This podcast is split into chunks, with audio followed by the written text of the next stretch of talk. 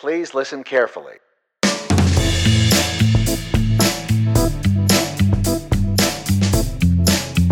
Hello，欢迎收听凹豆说书人，我是 Sean，大家好久不见啊！哦，我们我真的是前一阵子非常的忙，然后就是太晚发片，这边先跟大家道歉一下。那我上个月发生什么事呢？我在月初的时候弯腰绑鞋带的时候，呃，扭到了我的下背，也就是我的呃俗称的腰闪到了。那过了几天之后呢，我在上班的过过程中，呃，不小心摔车，然后于是我在床上又躺了一个礼拜，躺了礼拜过阵子呢，我就去小琉球潜水啦。那自由潜水的东西呢？哦，我是练自由潜水啦。那自由潜水的东西，我之后呢有机会会再跟大家分享自由潜水的一些需要注意什么啊，或者是它跟那种背着气瓶下去的潜水有什么样不一样？那我们未来都会有机会再跟大家分享。那就是先道歉一下，因为因为太久没有更新了。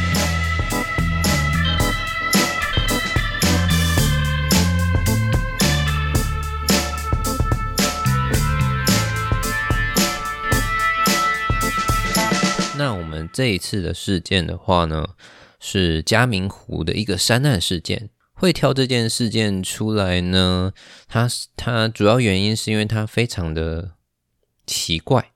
然后，当然我们因为毕竟在山上发生，所以资讯量其实是没有这么完整的，所以我们会做一些嗯科普，就是相关嘉明湖的一点点科普，让大家。就是这集节目可以更充实一点。那这次事件的话，就是吴子辉的山难，时间发生在二零零三年的四月二十六号，新竹的友达登山社，包含吴子辉，总共九个人，然后从那个嘉明湖上去。那这边简单的科普一下嘉明湖，嘉明湖的话是。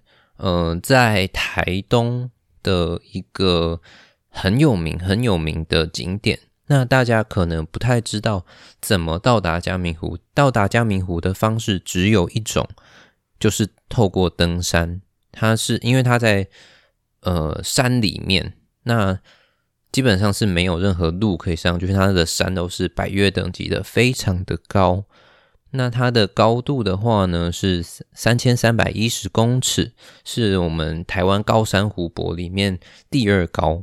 那最高的话是雪山的翠池，雪山翠池，呃，我跟他好几次擦身而过啦。那这个经验我们之后雪山篇希望能够提到。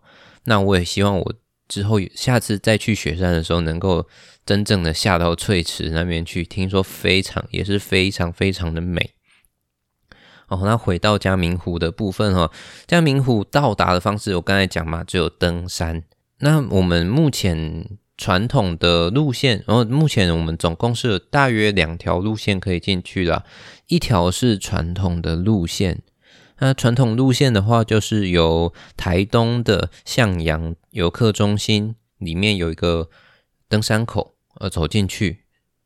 然后会经过向阳山，经过三三叉山，才会到达。通常这个行程的话是三天两夜的行程。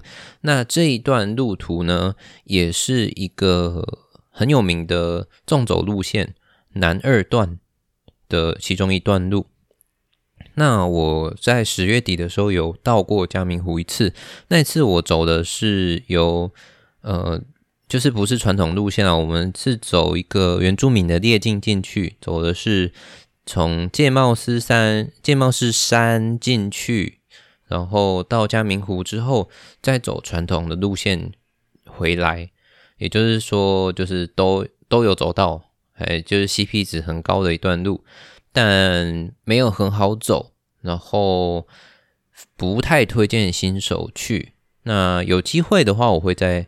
分享一下我这次去嘉明湖的一些心得感想，做一个极短篇给大家通勤的时候听。OK，那嘉明湖的话，呃，这边我那时候去嘉明湖没有特别量那个嘉明湖的长度啊，或是宽度，所以我这边简单的借一下维基百科的资讯。它的资讯是这样的：就是嘉明湖的湖面长一百二十公尺，宽大约是八十公尺，深度的话是六公尺。那这个还蛮重要的。我们为什么重要？我们后面的事件有机会会提到。那当时我到那边呢，其实还蛮兴奋的。我绕着湖跑一圈，我现在才知道，我其实，哦，跑蛮远的，大概跑了这样子算一算，一圈也有四百公尺诶哦，跑跑完是有点累，对，很兴奋。好，然后这边简单的小补充一下，呃，布农族的话称嘉明湖是月亮的镜子。然后我们可能新闻报道啊，比较常看到的是天使的眼泪，或者是上帝遗失在人间的蓝宝石的，就是一些逆，就是它的一个称号啊，对，称号。然后，呃，为什么不能主人叫它月亮的镜子呢？因为在他们的一个传说里面呢，就是他们有一个征伐太阳的传说，就是呃，有一月亮被射中了右眼之后呢。不是太阳，比如说太阳被射中了右眼之后呢，变成了月亮。那月亮每天晚上都会回来，就是回到，就找找一面镜子来看看它的被射的那个箭伤。那那一面镜子呢，就是嘉明湖，所以布农族人会称它为月亮的镜子。这是一个布农族的一个神话。OK，我们回到我们的山难事件哈。再稍微复习一下，我们时间发生在二零零三年四月二十六号。它是它的登山隶属的登山社是新竹友达登山社，那包含五指挥总共是九个人。那至于有哪些人，我就不太不再多多说。我们有想要看的话，维基百科啊，或是一些旧的报章杂志上面都有一些报道。那我们这边的话，就是在讲事件的经过。他们在四月二十六号的时候，进从那个我们刚才提到的传统路线向阳游客中心的登山口开始进入山区，然后要往嘉明湖那边走。那吴子辉跟其中两个队员呢，在他们在第二天，也就是四月二十七日的中午，就抵达了嘉明湖。那因为当时天气非常的好，如果爬过百越的人就知道，嗯，没有爬过也是也可也大概可以想象一下啦。就是我们在比较高海拔的时候，其实是离其实紫外线会相对的比较强，因为其实会少很多云层，因为高度比较高的关系，很多云层是我们已经超过云层的高度了。所以其实是相天气好的情况下是非常容易晒到太阳的。那所以天气好的时候会非常热，尤其是可能四月，像它四月五月的时候，它的气温其实已经到一个呃，已经到春天了啦，就是春天接近夏天的情况，所以温度应该是蛮高的，应该体感可能有个快二十度。那实际温度可能其实不到，可能十五度上下而已。这时候吴子辉看天气很好嘛，他就说跟两个队友就说：“哦，我想要下水游个泳这样子。”那另外两个人呢就往回走，就是说要哦，我要我们去拿相机来帮你拍照啊。那就是他们回去拿相机拍照，回来之后呢，就发现哎，吴子辉呢，其实他们就找不到吴子辉。就开始沿着湖啊绕找，然后最后发现了吴子辉的衣物、眼镜，所以他们那一瞬间是研判吴子辉可能溺水。那在之后等其他队员抵达之后呢，就攀爬到比较高的地方，用无线电去求救。呃，之后消防员上山，才在嘉明湖的湖底发现了吴子辉的遗体。对，这就是整个事前事情的经过。那单纯以这样的事情经过来看呢，其实不难推测是吴子辉应该是溺水，因为毕竟我们刚才前面提到嘛，刚才讲很重要的是湖水的深度，大家还记得吗？湖水深度有六公尺，其实六公尺在一个没有很常去深水池游泳的人啊，就算他会游泳，没有很常去深水池游泳，或者是没有下海游过泳的人呢，其实是会怕的。当你在紧张的时候，会身其实会身体身上的肌肉开始僵硬，那你其实你的浮力啊会小很多，那甚至会有往下沉。那在这种情况下，你的体力又快速的被消耗，其实是很容易溺水的。那这边奇怪的是，呃，有一个传闻是这样的，就是当时吴子辉被发现遗体的时候，他的姿势非常的奇怪，他是呈现一个双手握拳，然后端坐在湖底的状态，这就是很诡异的情况。你溺水。也不会调整这么漂亮姿势吧？又不是要拍照，还是他想要，还是他想要，呃，想说哦，干，我先准备好我的姿势，然后等那个等下相机来，我就可以帅气的拍一张坐在嘉明湖湖面的感觉。屁嘞，怎么可能？就是反正他就是一定是有不明的原因外力造成。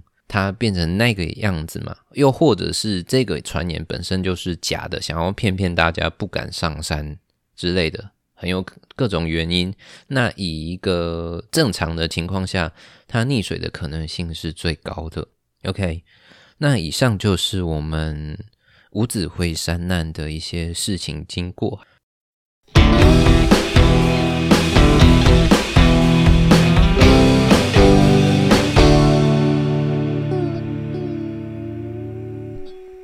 好，我们今天的节目大概就到这边。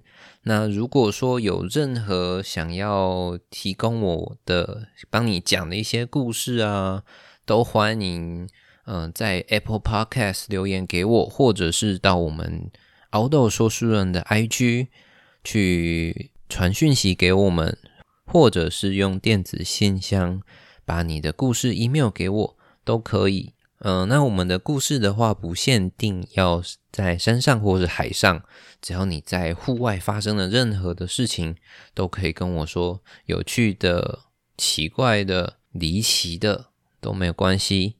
那以上就是我们的节目。哦哦哦，我突然想到补充一下，我在三月初的时候会开始，嗯，徒步环岛台湾。就是在台湾本岛的徒步环岛，预计在一个月到两个月的时间完会完成。那之后我们会不定时的在过程中，我会不定时的录一些可能我当天的心得啊，或者是有什么感想，可能会及时的丢上来。那请大家好好期待我之后发布的 podcast 节目。谢谢大家，拜拜。